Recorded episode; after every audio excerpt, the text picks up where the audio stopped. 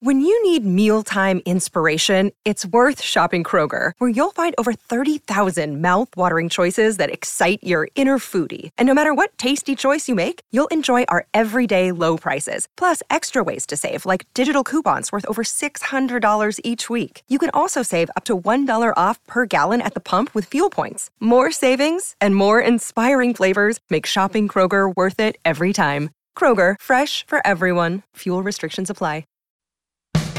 Today on Something You Should Know, what having a brother or sister does to your character and personality. Then, déjà vu. What is it? Have you had it? Most people have had the experience. Now, an interesting aspect regarding déjà vu's incidents, the most common elicitor is scenes, so places, followed by conversations with people. Also, how your dental health can affect your mental health, and how emotions drive your actions and has driven everyone's actions throughout all of history. The point is that emotions have a history, and most history, when it's done mostly free from emotions. It's done as this event made that happen, or that person did that, and then this happened. But actually, all of that is seeped in emotions. People do things because of how they feel. All this today on Something You Should Know.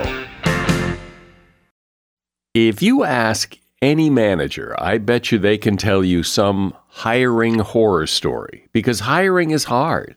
That's why if you're hiring, you need Indeed. Indeed is your matching and hiring platform with over 350 million global monthly visitors, according to Indeed data, and a matching engine that helps you find quality candidates fast. And fast is good, but quality also matters. And 93% of employers agree that Indeed delivers the highest quality matches compared to other job sites, according to a recent Indeed survey. So why leave hiring up to your every so often, once in a while, try to do the best you can approach to hiring when Indeed gives you a proven system that works? And so many potential candidates, you're bound to find the right person. And listeners to this show will get a $75 sponsored job credit to get your job more visibility at Indeed.com/something. Just go to Indeed.com/something right now and support our show by saying you heard about Indeed on this podcast. Indeed.com/something. Terms and conditions apply. Need to hire? You need Indeed. Something you should know. Fascinating intel, the world's top experts, and practical advice you can use in your life. Today, Something You Should Know with Mike Carruthers. Hi, welcome to Something You Should Know. I grew up in a family of 5 kids, 4 boys and a girl, and I'm the second oldest. And there's some interesting research about how siblings affect other siblings as they grow up. It turns out that having a brother is really good for girls. Women who grew up with a brother tend to end up more confident in social situations, especially with the opposite sex. Though sisters are also more likely to take on roles traditionally dominated by men and are a lot less intimidated by careers and hobbies that are stereotypically male. And if you've got a sister, well, consider yourself lucky. Researcher Tony Cassidy says that his studies have found that families with sisters have deeper bonds and better communication skills. And that is something you should know. There's a pretty good chance that you have experienced déjà vu, that feeling that you've been here before, or that you've said this before, or that you're experiencing something now that has already happened in the past. So what is that? Some say it's paranormal, or it's a clue to your psychic abilities, and others say that's nonsense. Anne Cleary is someone who studies déjà vu. She is a professor at Colorado State University, and she has a great TED Talk on this subject that you can see online. There's a link to it in the show notes. And she is author of a book called The Déjà Vu Experience. Hi, Anne. Welcome to Something You Should Know. Thanks. So you've been studying this phenomenon of déjà vu. What do you think is going on? What is it that gives us that sense that I've done this before or I've been here before? Well, the definition of déjà vu is the experience of having experienced something before, while simultaneously also feeling that that's impossible because this is the first time that you're experiencing it. From my perspective, what causes it is likely memory. It's likely that you have experienced something, either this situation or something very much like it at some point in your past, and you have simply forgotten that prior experience. And so you're unable to recall the source of the familiarity that you're experiencing with it. What is the history of déjà vu in the sense of, you know, when was it first identified? How long has it been studied? So déjà vu began to appear in literature in around the late 1800s or so. Philosophers and thinkers began writing about it and speculating as to its cause. There's currently still some debate over when the phrase déjà vu first began appearing in the literature and in intellectual circles.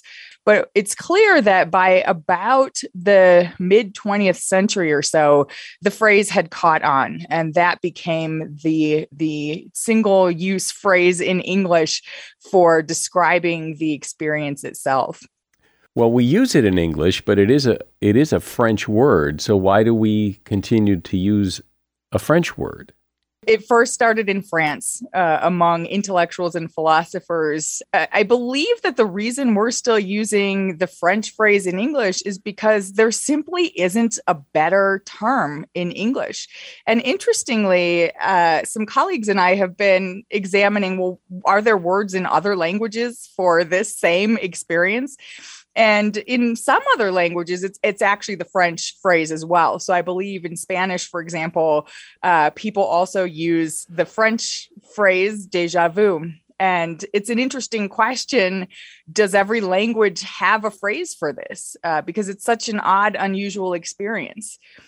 What do we know about the experience of déjà vu in terms of who's had it? When does it happen in life and during the day and time of year? And are there any similarities, or it just pops up whenever? Yeah, it's hard to pinpoint when exactly it's going to occur for someone in daily life, but most people have had the experience at some point or other. So according to survey research, about 2/3 of the population reports having had déjà vu at some point in their life. Now, an interesting aspect and a complete mystery regarding déjà vu's incidence is that it tends to decrease with age. And so it peaks in young adulthood, the frequency with which people report experiencing it, that is. It peaks in around the early 20s or so, and then starts to decline from there, becoming lesser and lesser as people grow older.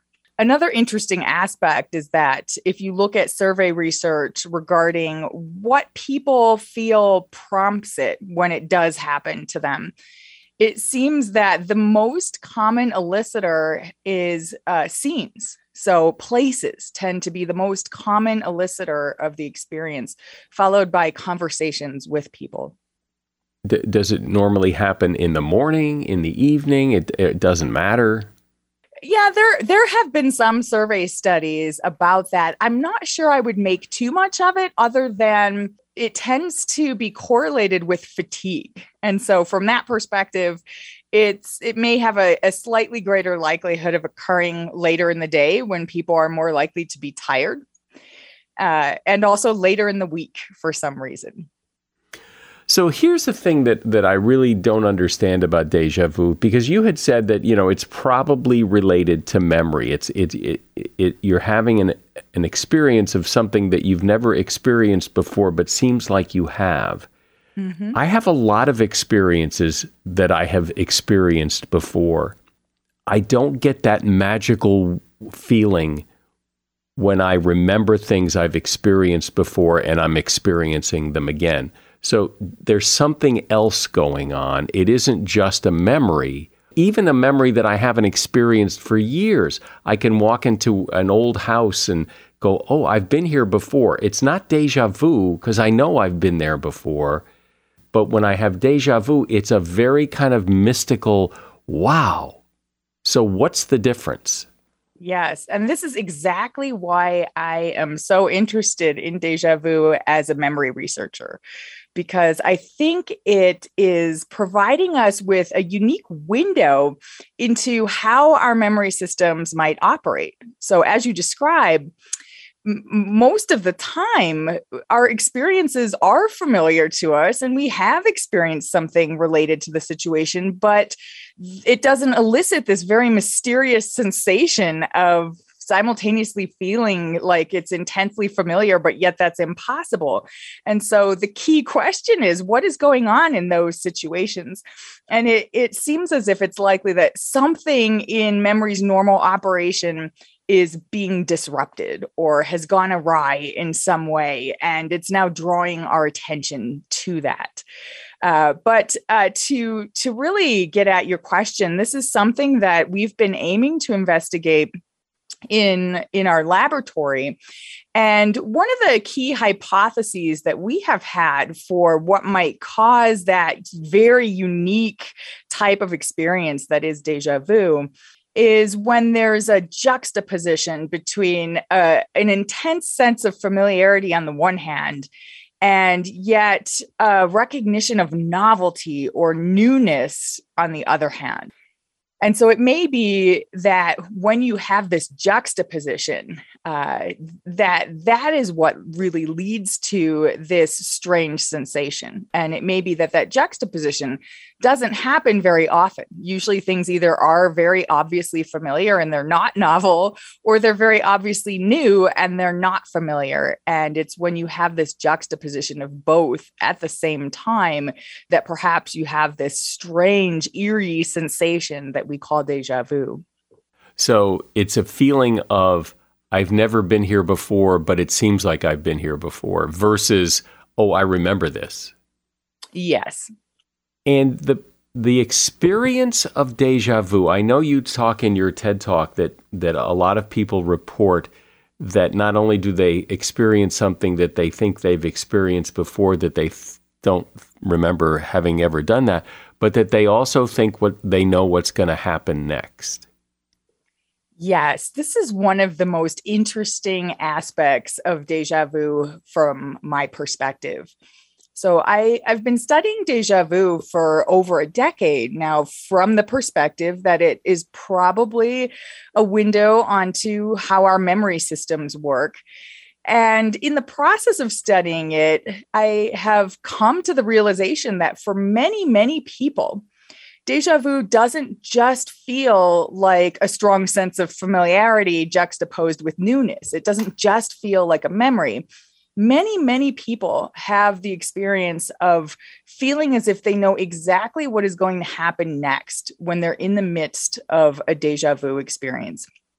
And years ago, I was kind of dismissive about this as a scientist. I thought, that there can't possibly be anything to that. That must just be people's beliefs about what déjà vu actually is and people's associating it with the paranormal.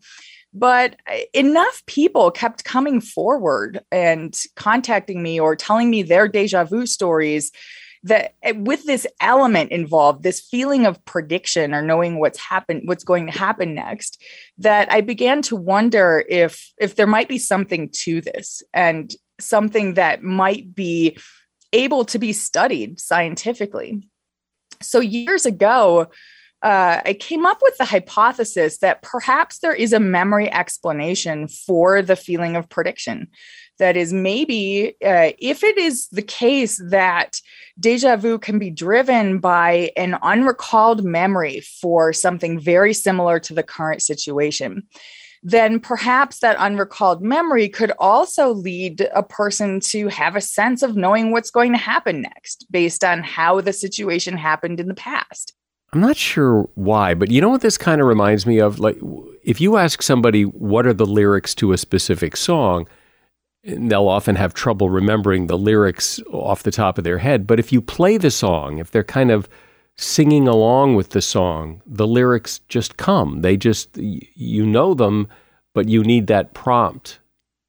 It's interesting that you mentioned that because there is an auditory form of déjà vu. The phrase for that is déjà entendu. And we have actually used music in our lab to try to investigate that. And what we did in that study was to try to create an auditory analog to the spatial type of scene similarity that I mentioned, was to use what are called piano puzzlers.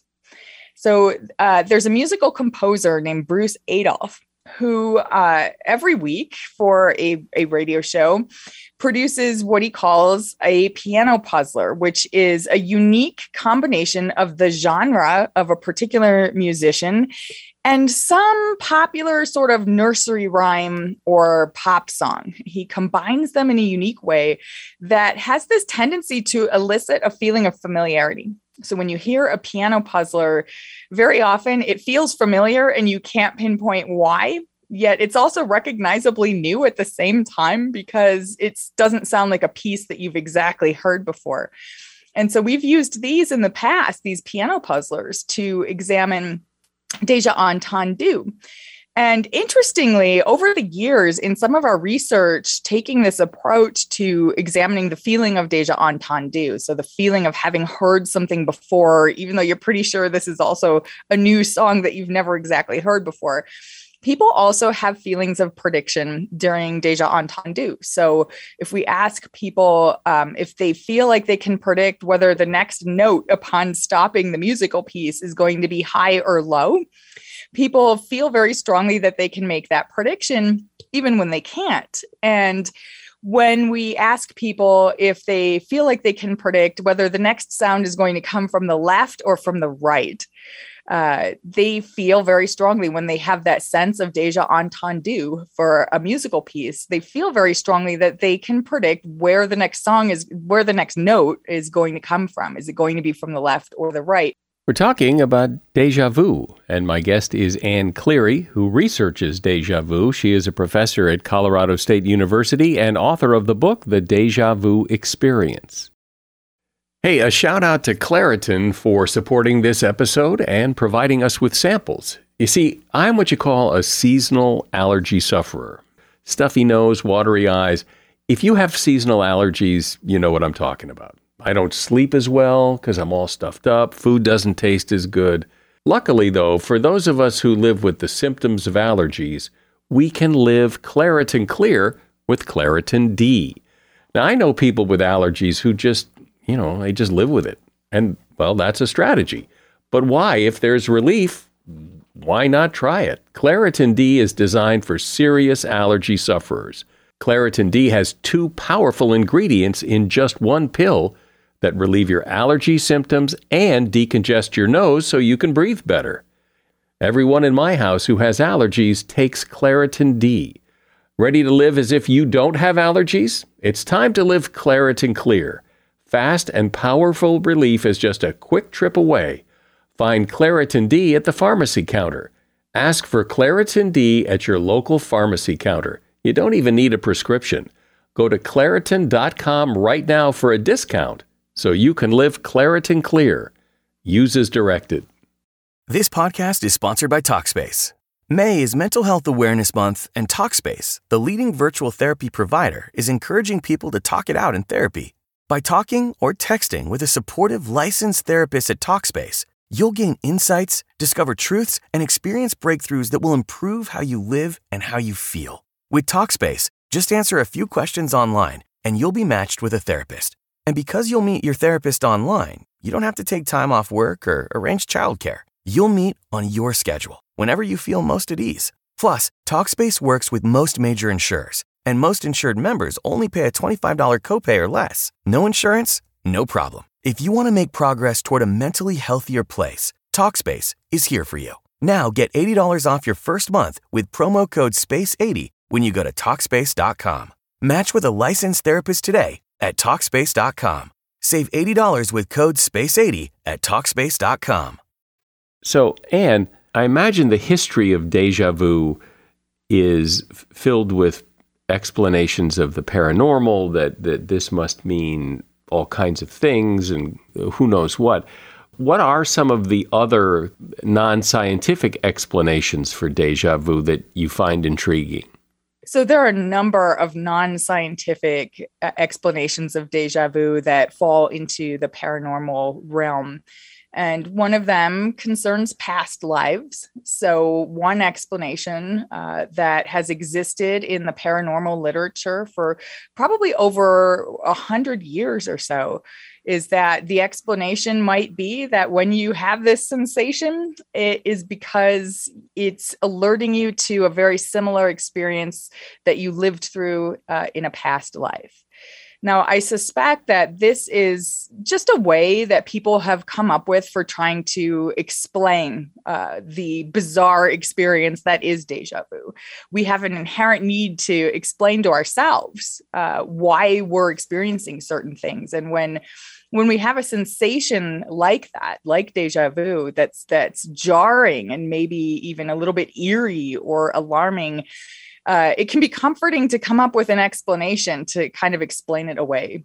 Another paranormal explanation that has come up in various literatures over the past 100 years is the idea that déjà vu is somehow a psychic phenomenon. And in fact, you'll see that explanation even today. If you were to type into a search engine, signs you're psychic, very often, one of the factors that will come up in a list on a number of different websites is déjà vu, or the idea that you experience déjà vu very often, that may be a sign that you're psychic. And I suspect that one of the reasons why déjà vu tends to be associated with this idea of being psychic or able to predict the future is its very association with the sense of prediction. So we've now been able to document in a scientific way that there actually is a subjective association. It's illusory, but there is a subjective association between the sensation of déjà vu and the sensation of being able to predict what's going to happen next. Another question I wanted to ask is, so when you experience déjà vu and you realize it's déjà vu, is it kind of like when you're dreaming and you realize you're dreaming, you kind of pop out of it, you wake up? When you're in déjà vu, does the same thing happen? That's a very interesting question. I haven't thought about that before, but I can say that when I personally experience déjà vu, which is quite rare these days, it seems to be a brief, fleeting experience. And so, I, as a memory researcher who studies déjà vu, I love having the experience and would like to be able to analyze it when it happens to me. And I do feel, as you describe, that when it happens, it's so brief and fleeting that by the time I start to analyze it, it's gone. And maybe it's because I'm trying to analyze it now, it's gone and I can't analyze it in real time. You mentioned that most of the experiences that people have with déjà vu are places. When you look at the experiences, are there any other common threads in terms of people not being in them or in them? They're perceived as negative experiences or benign experiences or positive experiences, or they remind you of positive. Are there any common threads? The most common seems to be places, followed by the next common elicitor of déjà vu. If you look across people's survey reports, conversations with people. So things that other people said. So when you're in the midst of a conversation, something someone is saying to you can be a common elicitor. And then followed by infrequency of people's reports across survey studies. The feeling of you having said something to someone else before. So the feeling that you have said this exact thing before that you're saying right now in the midst of a conversation. Yeah, I've had all of that. But you know what I've never really felt I've had is the where I felt like I knew what was going to happen next. I can't remember a time when I felt like I knew what was going to happen. It was just like a fleeting, I've been here before, I've done this before, I've said this before, and then it's gone. And I share your experience. I don't think that I have ever had the feeling of prediction before myself. And like you, for me, it's very fleeting. And I kind of wish I could have that experience so I could try to analyze it, but I don't think that I ever have. I hear it from many, many people though, which is what has piqued my interest in trying to study it. It definitely happens to a lot of people. How would you categorize, I mean, is this a flaw in the brain? Is this just a like a misfire? Is this just, is there any sense of what causes it?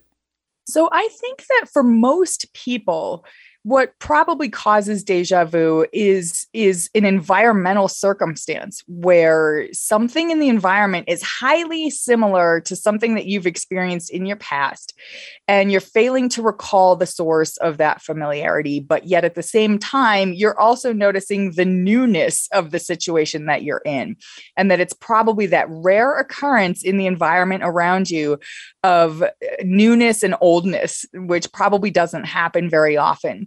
And so it causes this sort of brief hang up of, wait, is this new? Is this old? What is driving this? And it captures your attention and prompts you to really try to search your memory. I think what most of us do when we're in the midst of that type of experience is search our memory. We start looking in our memory for what's relevant here. Is there something that this is reminding me of? Why is this feeling so familiar? And so I think for most people, it's this rare environmental situation that's eliciting it. And it's probably just indicating the normal operation of our memories. There are some cases, though, where it really can be indicative of a glitch in the system, if you will. So very frequent déjà vu can be an indicator of certain types of seizure activity.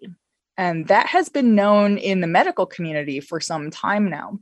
So if you're experiencing déjà vu, say 4 times a week, or maybe even more than that, there are people who will experience déjà vu several times a day. If it's happening that often, it could be an indication that there are some minor seizures taking place in the brain. So why do you study it? What's the hope? What's the potential outcome of understanding déjà vu better? So I think that if we understood déjà vu better, it would give us a good glimpse into more fully understanding human memory as a whole. So I suspect that when déjà vu happens, it's providing us this window into how our cognitive processes are working in a way that they're probably usually working under the surface. So you had mentioned earlier that in most situations, things are familiar, and yet we don't have this striking sensation of déjà vu. One hypothesis that I have is that perhaps familiarity detection, this ability of our minds to process whether something's familiar versus novel, is usually something that's just rapidly occurring sort of underneath the surface, and it's not really grabbing our attention. Do people in all cultures report déjà vu? That is a big question that I currently have. And in fact, I have been collaborating with some colleagues to try to answer that question because it's unknown. I can say that there are a number of research papers in different cultures and languages on the topic of déjà vu. And so it's not limited to, say, English-speaking or French-speaking Western types of cultures. When I was visiting some colleagues in China several years ago, I began speaking about some of my research on déjà vu and asking if these colleagues were familiar with what I was talking about. And they began arguing with one another in Mandarin about what the appropriate term would be. And so they all knew what I was talking about, but it wasn't clear that there was a single term that would be used in Mandarin to describe the experience. So I think there's reason to suspect that it may be a culturally universal experience, but there has not been a good research study yet that has fully explored that. Well, I have always liked that experience of déjà vu. And I know that there will always be people like you who, you know, try to explain it scientifically and understand what it is from a scientific point of view, but I like the magical and mystical sense that I have of déjà vu, and I think most people do. Anne Cleary has been my guest. She's a professor at Colorado State University. She researches déjà vu, and she is author of the book, The Déjà Vu Experience. And there's a link to that book in the show notes. Thank you, Anne. Thanks, Mike. This was fun. As a listener to Something You Should Know, I can only assume that you are someone who likes to learn about new and interesting things and bring more knowledge to work for you in your everyday life. I mean, that's kind of what Something You Should Know is all about. And so I want to invite you to listen to another podcast called TED Talks Daily. Now, you know about TED Talks, right? Many of the guests on Something You Should Know have done TED Talks. Well, you see, TED Talks Daily is a podcast that brings you a new TED Talk every weekday in less than 15 minutes. Join host Elise Hu. She goes beyond the headlines, so you can hear about the big ideas shaping our future. Learn about things like sustainable fashion, embracing your entrepreneurial spirit, the future of robotics, and so much more. Like I said, if you like this podcast, Something You Should Know, I'm pretty sure you're going to like TED Talks Daily. And you get TED Talks Daily wherever you get your podcasts. We all like to think that our actions and our decisions are all well thought out and reasonable, at least most of the time. But truly, so much of what we do is driven by our emotions. It is true now, it has been true throughout history, that what we do and what other people do, we do because of how we feel. And that turns out to be a rather important and fascinating part of who we are, according to Richard Firth-Godbehere. Richard is one of the world's leading experts on emotions, particularly the emotion of disgust. And he is author of a book called A Human History of Emotion: How the Way We Feel Built the World We Know. Hey, Richard, so explain why this is such an important topic, the history of emotions and how they drive our actions. The point is that emotions have a history. And most history, when it's done mostly free from emotions. It's done as this event made that happen, or that person did that, and then this happened. But actually, all of that is seeped in emotions. People do things because of how they feel. And there is a whole field called the history of emotions that studies this, of which I am part. I love that when you think about that sentence, that people do things because of their emotions. That when you think about that, I mean, that is so true, and yet it's such a stupid reason to do things much of the time. It is, but there have been studies that suggest you can't make a decision without feelings, that feelings are very important. This idea that there is a thing called feelings or emotions, a thing called reason, and they are separate, isn't really real. We do something. We sit where we sit on the bus because we enjoy sitting in that position. Everything is feeling at some level. That's really interesting when you think about it, because so much of everything we do is driven by feelings, and yet we like to think that we're very sensible, reasonable people, and that we're making decisions in a very objective way, and we're not. The thing is, though, it doesn't mean that the decision's wrong. There's this idea if you make an emotional decision, it's wrong. Usually, the emotion is what teaches you it's right. When you do something when you're younger and things go well, you have a pleasant sensation because things go well, or because your parents said, do that, and you weren't punished for it, so you go the right way. It doesn't mean you're making a bad decision because you're using your feelings for it. How people feel, the emotions that people hold inside, it changes, right, over the year. I mean, the way that I'm feeling now and the things I like and the things that I feel are not the same things that somebody, 10,000 years ago felt. Absolutely. Emotions do change over time. Some emotions are unrecognizable today. Even other cultures now have some emotions that Westerners wouldn't recognize, but like what? Even if they think they do, there's a German emotion called Ekel, which is often translated as disgust. That's what it is. but it isn't really. It's slightly different. It's not so much about feeling nauseous. It's more about avoiding harm. It's more about not having something that overwhelms you, that's too much, which kind of sounds like disgust. But on the other hand, there's no "eh" or "ew" involved in ego. So the translation isn't quite right. And most cultures have something like that. So the story you tell about the Crusades, which we all learned about in school, and how emotions played a role in that is really interesting. So talk about the Crusades. Why did people go on the Crusades?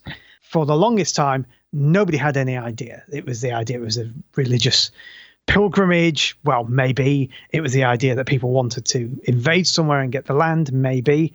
But one of the driving forces behind the Crusades, bizarre as it sounds, was love. And it was a love for the Holy Land, a love for their religion, a love for their belief system, and a need to express that love with terrible violence, sadly. They took the people who they thought they were defending, who were fellow Christians, and they said, we love that they're fellow Christians, we need to go and help them, or we need to defend them, or... The whole process was pushed by love. And when Pope Urban, who made the first speech that kicked off what is often called the First Crusade, he peppered his speech with phrases about charity and love and loving your fellow man. And it's all throughout it. He doesn't really talk about attacking and invading at all. He talks about, let's go and do this act of love. And so that decision, that strange decision, seems to have been a very emotional one. Since you are considered an expert on the emotion of disgust, talk about disgust and why that's an important emotion. Disgust is fairly a recent idea in the West as we understand it now. If you go back, we can go back right to the old Hebrew Bible. The Hebrew Bible, when it was translated into Latin, they came up with this word, abomination. And everything that you did that offended God was an abomination. No matter what it was. It could be using slightly dodgy weights and measures, or it could be murdering someone. All these things are abominations. But even then, there was abomination, which was very religious. And then there were other things like aversion, which wasn't very religious. Similar thing. You're trying to avoid something that might harm you, like bad food or getting punched. Abomination is the kind of thing they felt for witches because they were sinful and bad. And then around the middle of the 17th century, some taste theorists needed a concept that was the opposite of taste. And there was this old word that had been lurking around, disgust, sort of borrowed from the Italians and the French, that meant bad taste. And so they started to use disgust to describe things that were done in bad taste morally and aesthetically, if you like. And it caught on. It became this new thing that was about anything yucky and horrid and any action that was immoral, over the line, that kind of thing. So that disgust is an example of something that deep down inside going "ugh" at rotten fruit is probably evolved, almost certainly an evolved response to stop us getting disease. But how we understand it has changed over time, several times, just in English. Throughout the history of emotions, are there any emotions that have more or less changed sides, where once a good emotion is now a bad emotion, or a bad emotion is now considered a good emotion? Anything like that? Thomas Hobbes, the philosopher, was one of the first people to really champion the idea that if something felt bad, it was bad. And if something felt good, it was good. Before him, the idea was that an emotion was judged on what it did. So if you felt fear because you're about to fall off a cliff, then fear is a good emotion. You know, it stops you falling off the cliff. It's a positive. If you felt happy because you just stolen something, then that happiness was bad because you shouldn't feel happy for stealing something. So that itself has changed. As for an emotion that's changed, probably desire. Desire for goods, for worldly goods, was for the longest time, and still is in some places, a big no. You do not desire things. A lot of religions are based on the idea that you suppress your desires for things. But now desire for things is kind of what makes the world go round. Without desire for goods, we wouldn't have capitalism. So that is now seen as much more of a positive thing than it ever was. My sense is that we focus a lot more today on emotions than in the past, but as you look at the history of emotions, where do you see us today? How do we, compared to the past, how do we handle emotions differently? There's this thing that psychologists are starting to call toxic happiness. And it's the idea that if you're not happy all the time, there's something wrong. And we can use history in looking at how other ways of feeling have been understood to say, actually, that's not the case. Sometimes it's okay to be down. In fact, it's a good thing to be down sometimes. Sometimes it's okay to feel sad. Sometimes it's okay to feel angry. Sometimes it's great to be happy. Sometimes happiness isn't appropriate. You might want to think about that. And history is a great way to see that perceptions of feelings change over time and that we are in a little pocket of this is how we're supposed to feel now. What's known as an emotional regime, which is where you have rules that you're supposed to follow for how you express and feel your emotions. When I think about this, and obviously I'm certainly no expert, but my sense is that, as you said, we live in, where everything's emotional now. Everybody's offended by every little thing and everything. Everybody's so touchy and you can't say this and you can't say that because you might offend somebody. And that it wasn't that long ago, and maybe it was also a long time ago, where none of this was even discussed, that, if your feelings got hurt, too bad. Yeah, I mean, when I was young, there was the old phrase, sticks and stones may break my bones, but words will never hurt me. And these days, it seems that words can hurt you worse than any sticks and stones can. It's part of this difference of perception of how important feelings are that we've got now. There's a colleague of mine who believes that it's really, really started post 9/11, that it began before that, because you had things like, go back to Star Trek, they had an emotion sensing counselor on the bridge of the Enterprise, which is a clue that emotions were already starting to become important in culture. But 9/11 really, really brought it home. People start to think about how they feel and what feelings matter. It does seem, though, when you look back throughout history, and maybe this is partly because of the way history is portrayed in films and in the books that talk about history, that people were more stoic, that they sucked it up, that they didn't wear their emotions on their sleeve, that emotions were secondary. Yeah, there's also been times of great emotional upheaval. The early modern period from, let's say, 1500 to 1800, so many things changed in the world. America was discovered. Suddenly people realized that there's half of a planet that they didn't know about. The Ottomans invaded and took over Constantinople, which meant suddenly goods were harder to come by and prices went up. New diseases appeared. Everything that basically the book of Revelation said was going to happen seemed to be happening. So that period in history was really marked by an overriding fear. Everybody was frightened of everything, terrified of their own shadow. So that was quite an emotional period as well. And that's partly why things like the witch crazes happened and endless wars and revolutions started. But it also got people thinking about things and thinking about feelings, and people like Thomas Hobbes saying, feelings are why we have disagreements. We need people to make decisions at the end of this rather than everybody just killing each other all the time, which led to things like the Enlightenment and democracy and that sort of thing. Because if you think about it, democracy is a form of government in which people actually care what other people feel. But yeah, you have periods in history when areas and people are really emotional and really in tune with feelings. And right now it's kind of a sensitivity about identity, about who we are and what we are, and allowing that to run free rather than judging it and becoming quite offended when it is, I think. We almost live in an offense age rather than a fear age. Talk about, because I find this really interesting, this idea of synthetic emotions, that having emotions for things as opposed to people or animals or whatever. It's known as affective computing, and there's a lot of people trying to make machines feel things. and recognize emotions. And they're not doing a brilliant job, to be honest, because it's a very difficult thing to do. And it's getting there.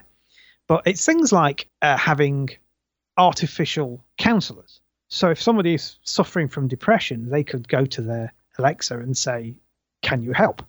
And there's an artificial counselor that could help them feel better by recognizing the emotions in their voice and reacting appropriately and speaking. And also just robots that have feelings, which is kind of terrifying, but people are working on it. The idea of having a robot that can get angry and sad and amused. How far have they gotten on that? They have got to the point where you can have an online artificial counselor and people don't know in tests. They don't know that they are speaking to an artificially feeling, an artificially intelligent counselor. Not in person, the voices aren't good enough yet, but with typing, if they have a real counselor and an artificial one, it's almost impossible for people to know the difference. So that's where they've got in that. Recognizing emotions in people, they don't do very well, to be honest. They keep trying. There's also some pets that are so lifelike in their responses, these robot pets, that people who have been demoing them have refused to switch them off.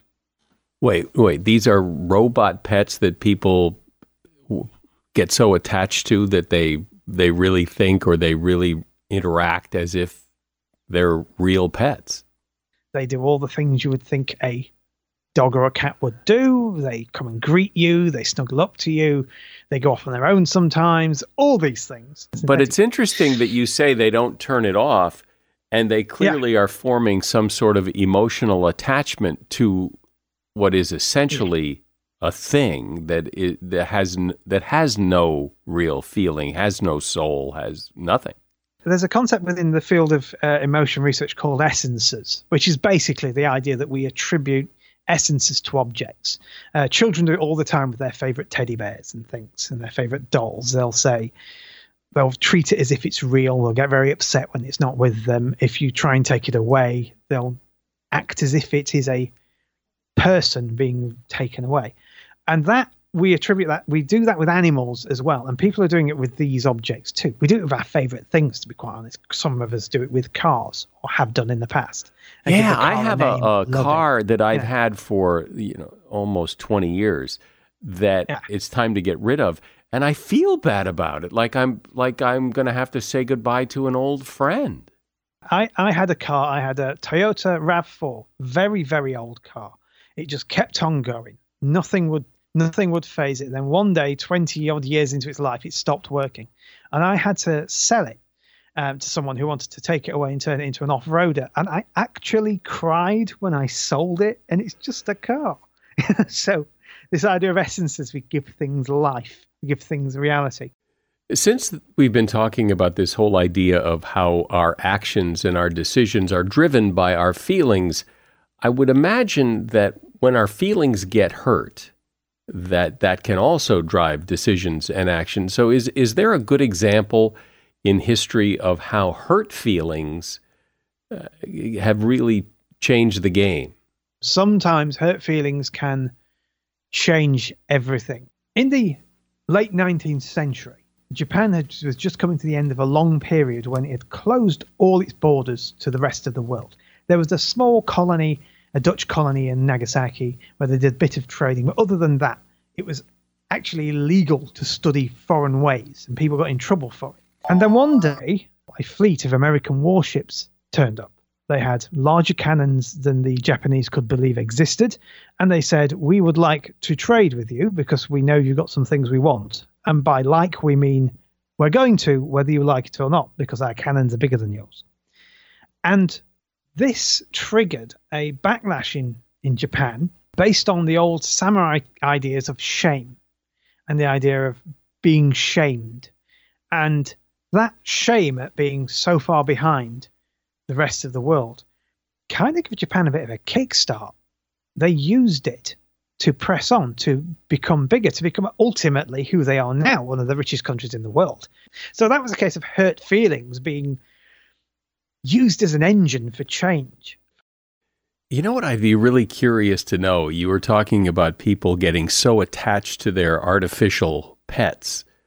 Like, so what happens when the artificial pet actually breaks and can't be fixed? Like, when people mourn their artificial pet, is it like mourning a real pet? Yeah, and I sometimes wonder, because no real studies have been done about this because it's very new. I'm curious about that because I have my suspicions that it would be very similar. Because I don't think our brains know the difference. We don't know the difference between a cat and a real cat and a fake cat that appears to be a real cat. All we know is it's a pet and it does things that seem to express emotions to us. Seems that they seem to love us. Well, it seems to me if your robot pet dies, you just change the battery. Or you take it to the artificial pet repair store and they fix it. Or you get another one that's going to be the same. I don't know. It just seems very... Well, there's the thing. If you get another one, if the essence is with the one that you had, is another one just like getting a new cat when your cat passes away. Yeah, and while that sounds kind of crazy and silly, it really illustrates how important emotions are. And as you've been discussing, how important they have been throughout history and how important they are to pay attention to. Richard Firth-Godbehere has been my guest. He's one of the world's leading experts on emotions, and he is author of a book called A Human History of Emotion: How the Way We Feel Built the World We Know. And there is a link to his book at Amazon in the show notes. Thanks, Richard. Thanks for being here today. No problem at all. It was great. Thanks. It turns out flossing your teeth isn't just good for your dental health. It's also good for your mental health. A group of dentists and psychiatrists teamed up on a study and determined that our oral health is directly connected to our cognitive health. It seems that gum inflammation can contribute to brain inflammation, which impairs mental function and increases the odds of developing Alzheimer's disease later in life. Brushing and flossing for at least 2 minutes each day is the best defense to ward off periodontal disease, gingivitis, and inflammation. And that can keep your brain sharp. And that is something you should know. Your rating and review of this podcast would be most appreciated on Apple Podcasts or wherever you listen, and a 5-star rating is really appreciated. I'm Mike Carruthers. Thanks for listening today to Something You Should Know.